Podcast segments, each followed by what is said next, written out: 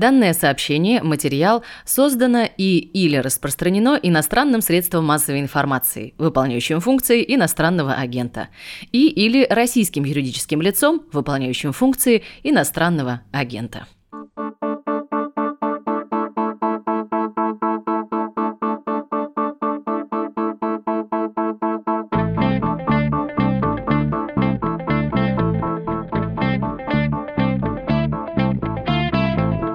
Здравствуйте, на связи «Медуза», журналист Владислав Горин и валом венчики и смайликов сердечек команда «Что случилось?». Это ежедневный подкаст, посвященный новостям, которые долго остаются важными. В сегодняшнем эпизоде у нас Женева, Путин, Байден. Их и обсудим, потому что, ну, очень интересно, что там вообще случилось, что вообще это было-то.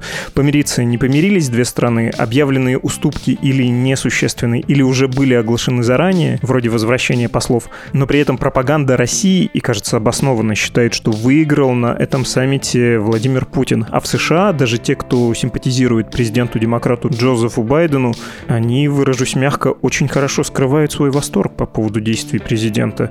Настолько хорошо, что может показаться, что вовсе нет никакого восторга по поводу того, как Байден провел Женевские переговоры. Кто и что выиграл во время этого саммита, что все это значит и к чему приведет. Сейчас обсудим, выслушаем объяснение и про Навального отдельным пунктом тоже не забудем. Его обсуждали и Путин, и Байден. Напоминаю, что оформить регулярные пожертвования «Медузе» можно на страничке support.meduza.io. Мы с недавних пор живем в основном за ваш счет. Рубли, валюта, криптовалюта – все на ваш выбор. Там на странице спешите оформить. Это уникальное предложение. Его уникальность в том, что пока все это полностью законно.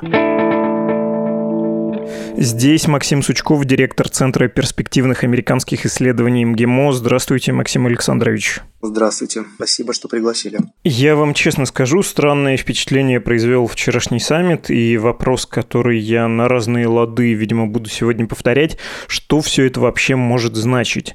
Может быть, начнем в духе реальной политики, кто чего хотел от встречи и кто что получил. Не постесняюсь тут привести цитату Дональда Фредовича Трампа про то, что США ничего не получили, уступили сцену России, и для Москвы это был хороший день. Прав ли он, когда говорит говорит это? Ну, нужно посмотреть, опуская, наверное, все-таки Дональд Фредович в этом батле заинтересованная сторона. Но вопрос, наверное, поставлен правильно, и вы, собственно, тоже его формулируете совершенно справедливо.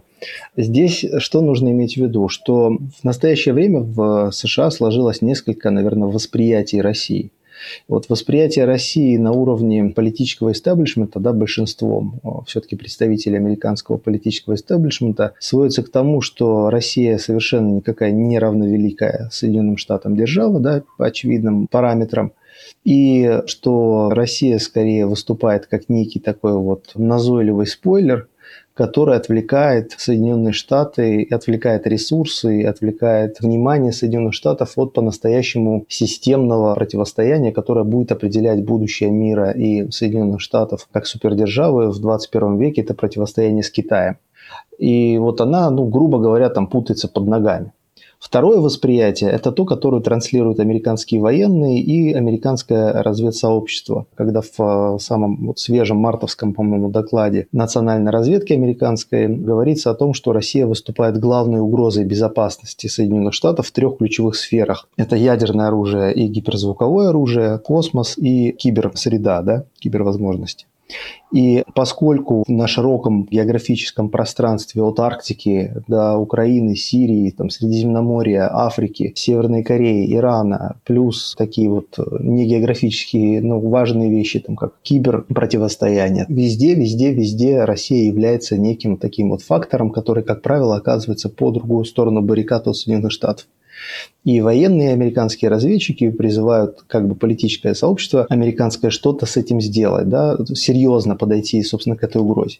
Но поскольку Россия, по их логике, не представляет какой-то серьезной опасности для Америки в других сферах, необходимо непосредственно поставить, скажем так, контролировать российские возможности вот в этих трех сферах – И все так или иначе, ну, может быть, не сотрудничество, но какая-то коллаборация с Москвой, профессиональное общение да, с Россией, должно вращаться именно вокруг этих тем.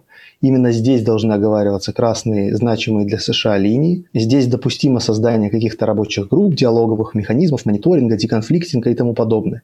И вот если это станет возможным, управлять конфронтацией, то, что сейчас модно говорят, да, управление конфронтацией в этих сферах станет возможным, а значит оказывать давление на российское руководство через вот политико-идеологическое, санкционно-экономическое поле можно будет продолжать спокойно в относительно незатратном для США режиме, и основное внимание ресурсы сконцентрировать концентрировать вот на противостоянии с Китаем. Это такая вот в чистой такой выжимке американская логика, наверное. российскую, может быть, где-то сложнее понять логику, зачем это нужно. Да? Есть разные резоны. Американцы полагают, что Россия согласилась из-за статусных вещей. Ну, якобы саммит с э, президентом Соединенных Штатов – это некое такое вот признание серьезного статуса Владимира Путина как руководителя великой державы. Вторая интерпретация, зачем это России нужно, это тоже экономия на конфронтации. То есть конфликт с Соединенными Штатами и вот это санкционное давление стали такими достаточно затратными. И поэтому, если можно где-то вот разгрузить платежную конфронтационную ведомость, то почему бы это не сделать? И вот, наверное, с вот этих вот позиций стороны подходили к вот этим переговорам, к этому саммиту. Теперь возвращаясь непосредственно к вопросу, да, извините за такую долгую прелюдию, может быть, что получили. Я думаю, прежде всего, в любом случае саммит был полезен для обеих сторон, и для Байдена, и для Путина, наверное, даже прежде всего, чтобы посмотреть друг на друга, уточнить мотивы, прояснить какие-то вещи прежде всего для себя. А второе, мне кажется, где его была вот эта ценность, это некая договоренность о создании механизмов управления ответственностью за отношениями. И вот, мне кажется, все вот эти рабочие группы, о которых говорили на трех дорожках, да, стратегическая стабильность, кибер и дипломатические вот эти практики, это и есть вот эти механизмы управления ответственностью. Ну, посмотрим, как они будут работать. Это про саммит, и я думаю, мы к нему еще неизбежно вернемся. Хочется еще для расширения, что ли, кругозора, для того, чтобы мы не замыкались на такой москвоцентричности, посмотреть на то же европейское турне Байдена чуть шире.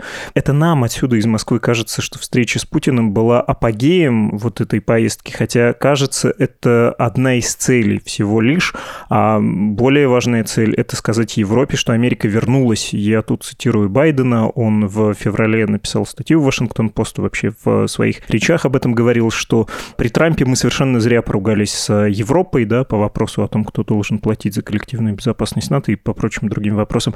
Надо с ними договариваться, учитывать их интересы, в том числе хотят Северный поток, ну пусть Северный поток, если им это так выгодно, выгодно. Надо договориться с Европой, вот как раз в рамках большого глобального противостояния с тем же самым Китаем. Запад должен быть более-менее единым, и Байден встретился и с э, главами стран НАТО, включая Эрдогана, да, и с руководителями всей большой семерки.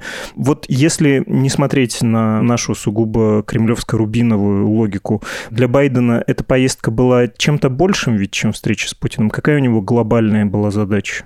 Да, ну, совершенно точно американское руководство рассматривает ту ситуацию, в которой сегодня США оказались, как некая такая вот не повторение, конечно, истории, да, но многие сравнивают и внутри администрации, я склонен этому доверять, с периодом администрации Трумана, то есть вот сразу после окончания Второй мировой войны, когда европейские империи уходят и высвобождают пространство по всему миру, да, там британцы и французы, есть угроза того, что Советский Союз может этот вакуум там идеологически и финансово заполнить, и вот Труман обращается к Конгрессу, говорит, что давайте дадим денег греческому правительству на борьбу там с коммунистами, и турецкому правительству.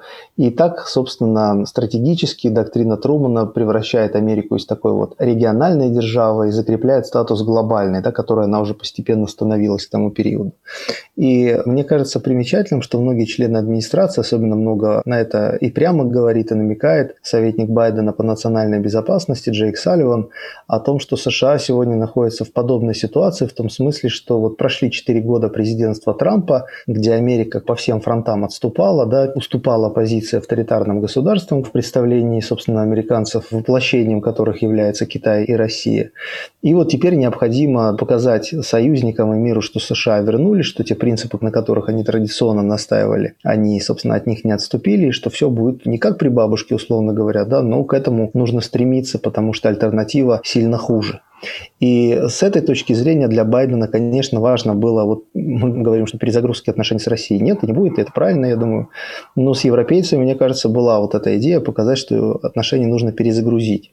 Для американцев традиционно, особенно как для такой морской державы, очень важны союзы, и европейские союзники в частности.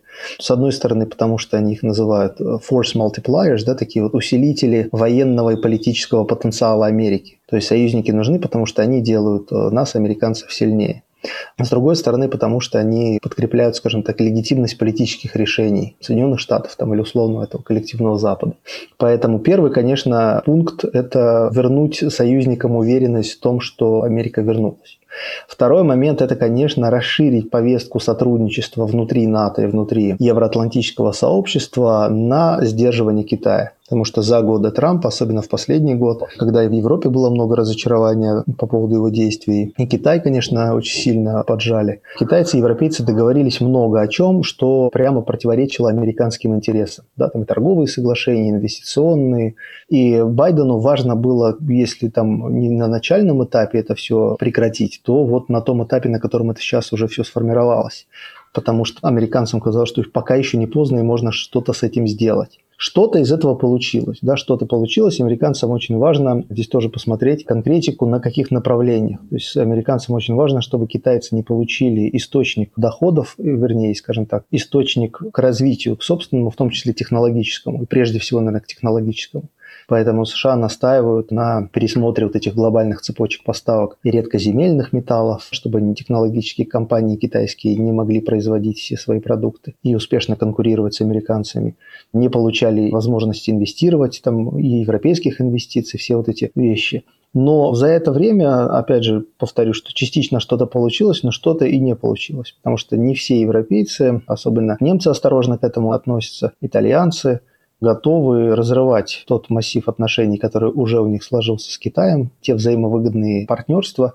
И в этом смысле, мне кажется, американцам еще предстоит потрудиться над тем, чтобы вот эту вот спайку и китайское влияние в Европе ограничить. Россия в этом смысле уже там чуть позже стала звучать в таком, наверное, да, она во всех декларациях упоминалась много чаще, чем Китай, и могло сложиться вот это впечатление, соответственно, что все турне Байдена было посвящено так или иначе России. Нет, не все и не везде. Чаще звучало действительно, но самые ключевые области, особенно касающиеся будущего или касающиеся каких-то узловых для американцев проблем, они так или иначе были связаны и завязаны на Китай. Я просто еще раз хочу вернуться, может быть, к заявлениям Байдена. Вы сказали про реал-политик. А что касается идеалистической части, в которой как раз часто и упоминается Россия, потому что понятный очень образ. Я думаю, что многим американским избирателям очень понятный образ такой русской угрозы. Но вот когда Байден говорит про угрозу демократии, что это его внешнеполитический приоритет, он упоминает две страны, и Россию, и Китай. Что касается защиты демократии и продвижения ее во всем мире, точнее тому, что США будут способствовать развитию демократии. Насколько это серьезное заявление, а насколько оно, простите мне эту, конечно, логику советского политрука, который за любым заявлением ищет настоящую подоплеку, да, и все объясняет корыстным интересам капиталистов. Но вот тем не менее, насколько это искренние заявления про демократию? Насколько это реальная политика?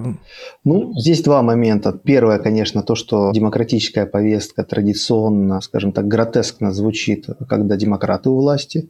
Второй момент, что учитывая вот это поливение внутри демократической партии, эта правозащитная повестка тоже обретает такое вот новое дыхание, потому что прогрессивистское крыло или прогрессистское крыло демократов, оно особенно рьяно, если не сказать там агрессивно, пытается отстаивать и продвигать вот эту правозащитную тематику.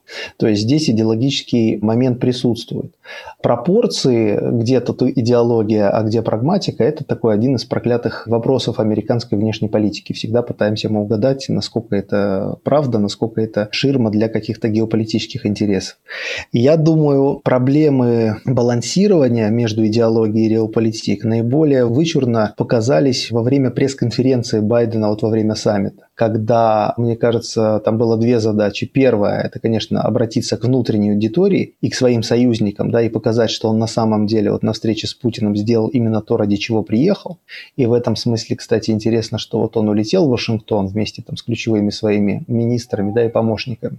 Но зам госсекретаря по политическим вопросам, любимая в кавычках в России Виктория Нулан и главный старший директор по России в Совете национальной безопасности Эрик Грин, они остались в Европе, чтобы вот еще раз союзникам и всем, для кого тема России важна, разъяснить, что на самом деле Байден на саммите сделал то, ради чего приехал. А второй момент – это попытаться вытащить Россию из внутри американской политики, куда она попала, ну, по-разному. В России, наверное, скажут, что демократы сами ее туда затащили из-за выборов. В Америке скажут, что Россия сама себя туда затащила. Вот темой вмешательства в выборы 2016 года и вернуть Россию в плоскость национальной политики и безопасности. То есть фактически ведь Россия последние там пять лет стала внутриполитическим фактором в американской политике, и это очень плохие новости, я думаю, для Москвы. Потому что она становится инструментом или игроком на внутриполитическом американском рынке, и это не очень хорошо. И мне кажется, вот на пресс-конференции он попытался вот эту тему России вернуть изнутри американской политики во внешнюю. Но две вот этих задачи, привести во внешнюю, ну, одновременно своей внутренней аудитории сказать, что с Путиным он в кавычках там разобрался. Это два противоречащих друг другу сюжета в нынешних американских реалиях. И отсюда для одних вот после этого саммита Байден оказался неожиданным прагматиком, которому помог там многолетний опыт, и который, смотрите, как вот попытался поговорить на языке realpolitik с Путиным. А для других он саммит провалил, мало чем оказался лучше Трампа. Здесь и республиканцы ведут свою игру, конечно, политическую, и немало в демократической партии осталось недовольных, потому что даже на пресс-конференции это было заметно, в чем его обвиняли. Не заставил Путина изменить свое поведение, не призвал к ответу за кибератаки и отравление Навального, не потребовал взять обязательства по безопасности Украины и так далее. И я думаю, что эта тема в американской внутренней политике еще будет достаточно так резонансно звучать. И Байден, мы видели, да, там сорвался даже на журналистов за то, что вы ничего не поняли на самом деле, там, что произошло. Но это важно. Это важно, потому что показывает, что происходит даже вот эта эволюция идеологической тематики, то есть уже не важно, кто будет у власти, там, демократы или республиканцы, аппетита к военным интервенциям для того, чтобы защитить население там, от каких-то тоталитарных режимов, как это было там, да, там на Ближнем Востоке, уже сильно меньше в американском обществе. То есть есть там и синдромы Ирака, и Ливии популярные, но как бы не делать ничего нельзя, потому что это тоже один из столпов, подкрепляющих Соединенные Штаты как государство и как дееспособного игрока на международной арене. Поэтому я думаю, здесь такой транзитный период американской политики, как же все-таки себя вести, когда нужно получить что-то от достаточно непростых переговорщиков, как там Россия и Китай, но одновременно нельзя закрывать глаза на вот какие-то правозащитные вещи. Вы это сказали, но я для ясности попробую попросить вас упростить или предельно четко сказать. Политика в отношении России, которая официально называется, ну, в общем, страной угрозой. Какой будет тактика по отношению к нашему государству? Тот же самый саммит. Это что, последняя попытка предупредить, что США в случае, если Россия не остановится с кибератаками и прочим и прочим, перейдет к решительным действиям? Или это попытка, простите за около дипломатический волопю, Павлюк начертить красные линии. Вот для полной ясности это было чем?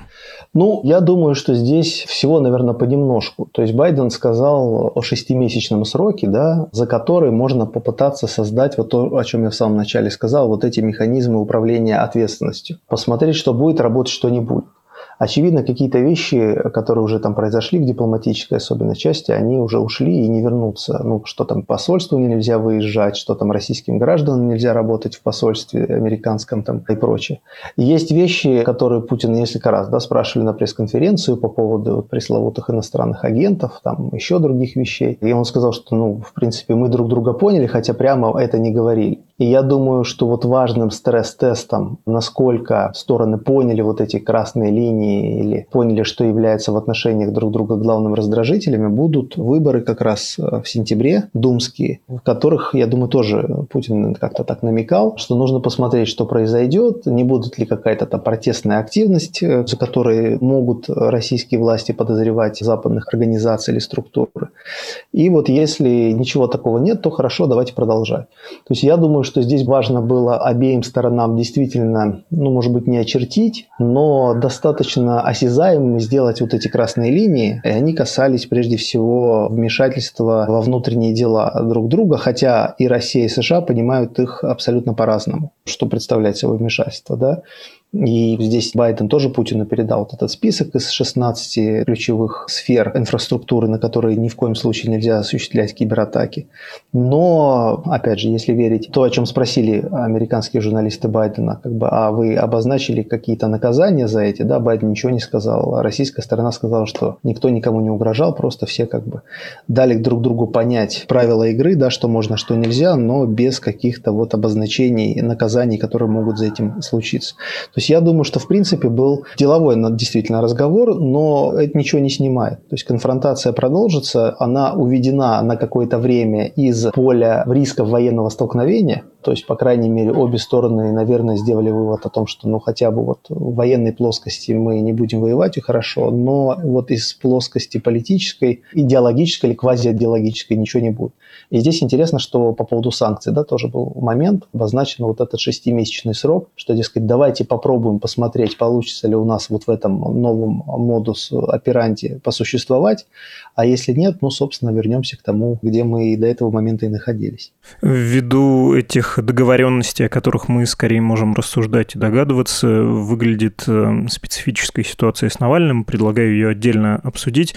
Когда после саммита Байден говорил на своей пресс-конференции, его спросили про оппозицию, про Навального, он ответил в том духе, что если с политиком что-то случится, то это ничего хорошего для Москвы, но там тоже это на самом деле не звучало как угроза, это не звучало так решительно решительно, как многие пересказывали. Ну и Путин своего рода ответ дал, хотя, ну, не лично Байдену, про лично мы не знаем, а на своей пресс-конференции, которая была отдельно от байденовской, он, в общем, традиционно для советских и российских руководителей ответил про то, что вы говорите про нашу оппозицию, про права человека, у вас у самих э, БЛМ и Гуантанамо.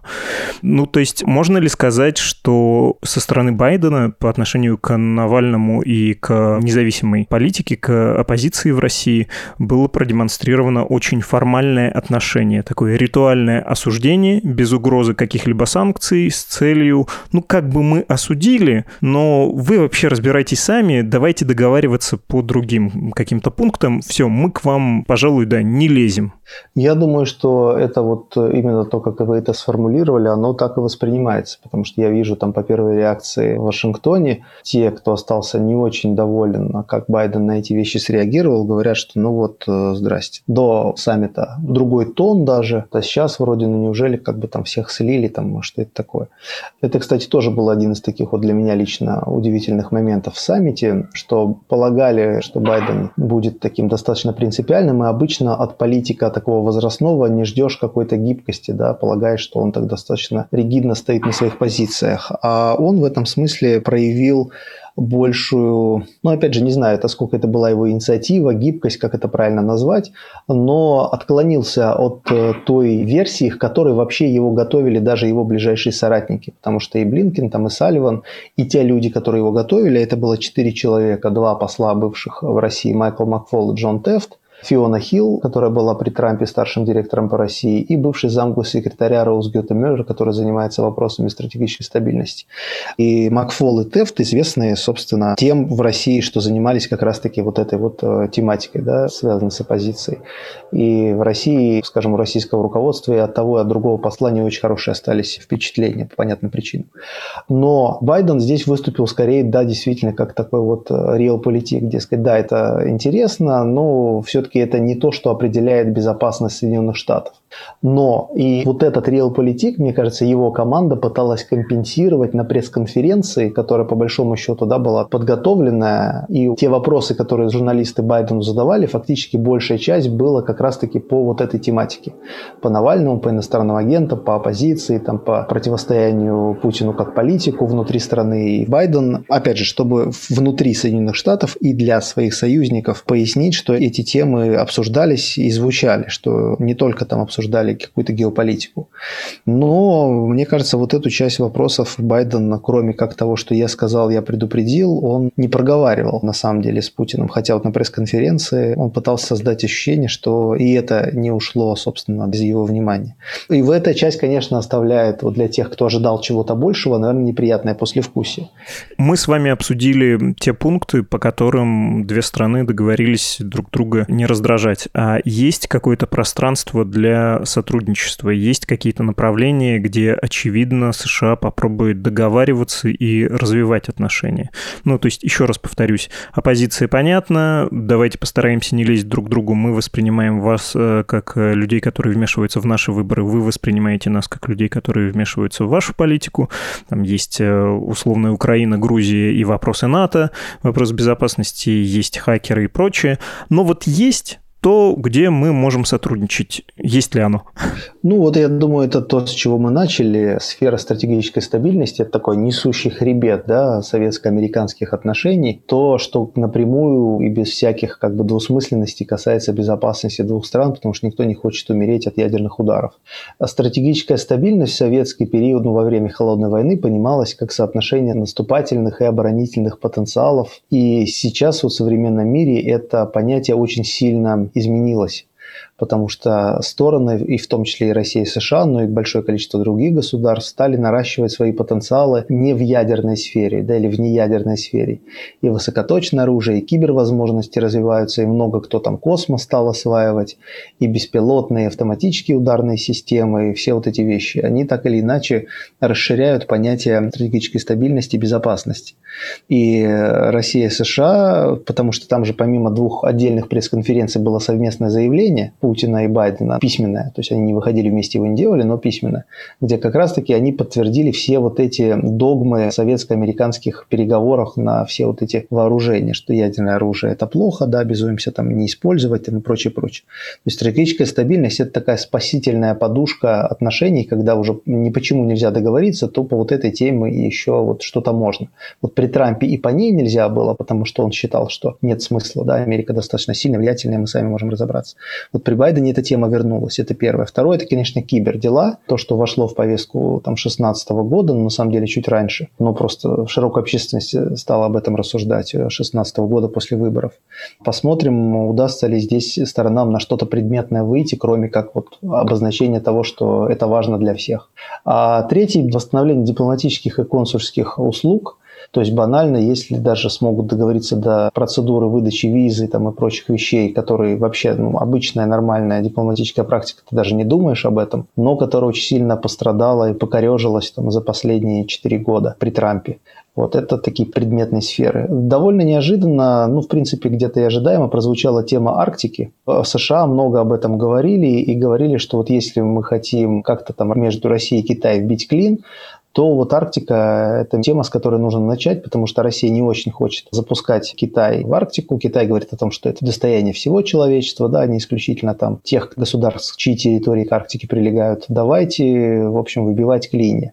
Российская позиция в том, что там супер каких-то противоречий нет, но американцы полагают, что Россия милитаризует Арктику. Ну, мне кажется, здесь был достаточно предметный разговор, потому что там неплохо легла и тема изменения климата, потому что ледники тают, шельф там обнажается, и, в общем, много есть о чем поговорить. Плюс Северный морской путь становится важной логистической артерией для международной торговли, и американцы тоже могут здесь иметь свой интерес. Поэтому здесь, мне кажется, из таких вот прям относительно новых тем Арктика неплохо прозвучала. Ну и Сирия. Посмотрим, что получится. Был спецпредставитель Путина по Сирии Лаврентьев на переговорах тоже. И там говорилось о том, что Россия и США могут сотрудничать в деле открытия гуманитарных коридоров. Но это очень сложная тема. Надо посмотреть, насколько на Земле это все получится реализовать. Если подводить итог, боюсь, что он может прозвучать довольно общо, но ладно, рискну. Верно ли сказать, что в Женеве победил Путин, Но при этом, но при этом в долгосрочной перспективе победил Байден, потому что его курс на сплочение с западными союзниками, помощь, как сказали бы в старые времена, лимитрофным странам, в нашем случае граничащим с Россией, все это сужает пространство действий Москвы, как бы изолирует ее в таком карантине, ну и, собственно, обрекает на долгое, неинтенсивное и даже не противостояние, но такое сожительство на обочине, и что России фундаментально это менее выгодно, чем сотрудничество с Западом, и получается, что США говорит, вы постойте вот там, а мы пока будем разбираться с Китаем, Большой Запад с Большим Востоком. Во-первых, верно ли это, и во-вторых, можно ли это считать краткосрочной победой Путина, или это можно даже назвать, ну, какой-то длинной его большой победой, потому что это обеспечивает на ближайшие годы, обеспечило бы, если такая политика была бы реализована, его, в общем, такое безоблачное существование политическое. Я думаю, что в целом действительно было неплохой для лично Путина и, в принципе, для российской стороны саммит, в том числе, и, может быть, прежде всего потому, что изначально ожидания не были большими. То есть э, он не увенчался провалом, всякое могло случиться, но вот здесь, конечно, хорошо подготовились протокольные команды и все эти переговоры предварительные, которые до этого были. То есть действительно переговоры шли по тем рельсам, которые вот для них соорудили команды, которые этот саммит готовили, и не было никаких неприятных для обеих сторон сюрпризов. Поэтому здесь, когда пресс-секретарь Путина Песков говорит, что все прошло так, как мы этого ожидали, я думаю, он не лукавит. Действительно, он для России сложился в целом неплохо. Но повторюсь, что это действительно какой-то кратковременный момент. Не думаю, что кто-то ждет чего-то большего. То есть на саммите выжили по максимуму, что можно из нынешней ситуации. Но предстоит еще, конечно, посмотреть, насколько стороны смогут придерживаться всего того, о чем они сами договорились. В целом, я думаю, для американцев тоже был неплохой саммит, потому что, по крайней мере, в краткосрочной перспективе можно немного, наверное, выдохнуть и заняться внутренними вопросами. Там их огромное количество у Байдена накопилось. Плюс вот эта тема, которая звучит там полгода, да, это неспроста, потому что фактически с декабря, наверное, уже этого года в США начнется предвыборная кампания в промежуточные выборы в Конгресс э, в ноябре 2022 года. И здесь, конечно, уже будет э, администрация вынуждена в большей степени ориентироваться на внутриполитический контекст и выверять свои шаги про это. Поэтому я думаю, что в целом неплохо для обеих сторон. И, конечно, здесь особое внимание этому мероприятию уделял Китай, который ничего не комментировал, но внимательно за всем этим делом наблюдал. И в этом смысле неудивительно, наверное, что Путин до конца года должен поехать в Китай, что же любопытно. Ну и Байден, возможно, тоже встретится с Си Цзиньпинем, вроде как считается, что это на повестке. Понятно. Спасибо огромное, Максим Александрович, и всего доброго. Спасибо вам. Это был Максим Сучков, директор Центра перспективных американских исследований МГИМО.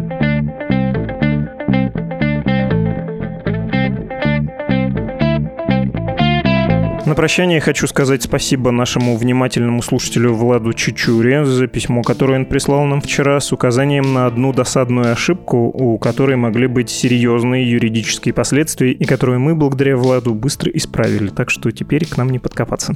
Если вы тоже заметили что-то неладное, обязательно пишите нам на почту подкаст собакамедуза.io и в Телеграм Медуза You. Если вам нравится Медуза и этот подкаст, или вы просто считаете, что должна быть независимая пресса на русском языке, проверьте проверьте себя, точно ли вы уже оформили регулярные пожертвования на страничке support.meduza.io.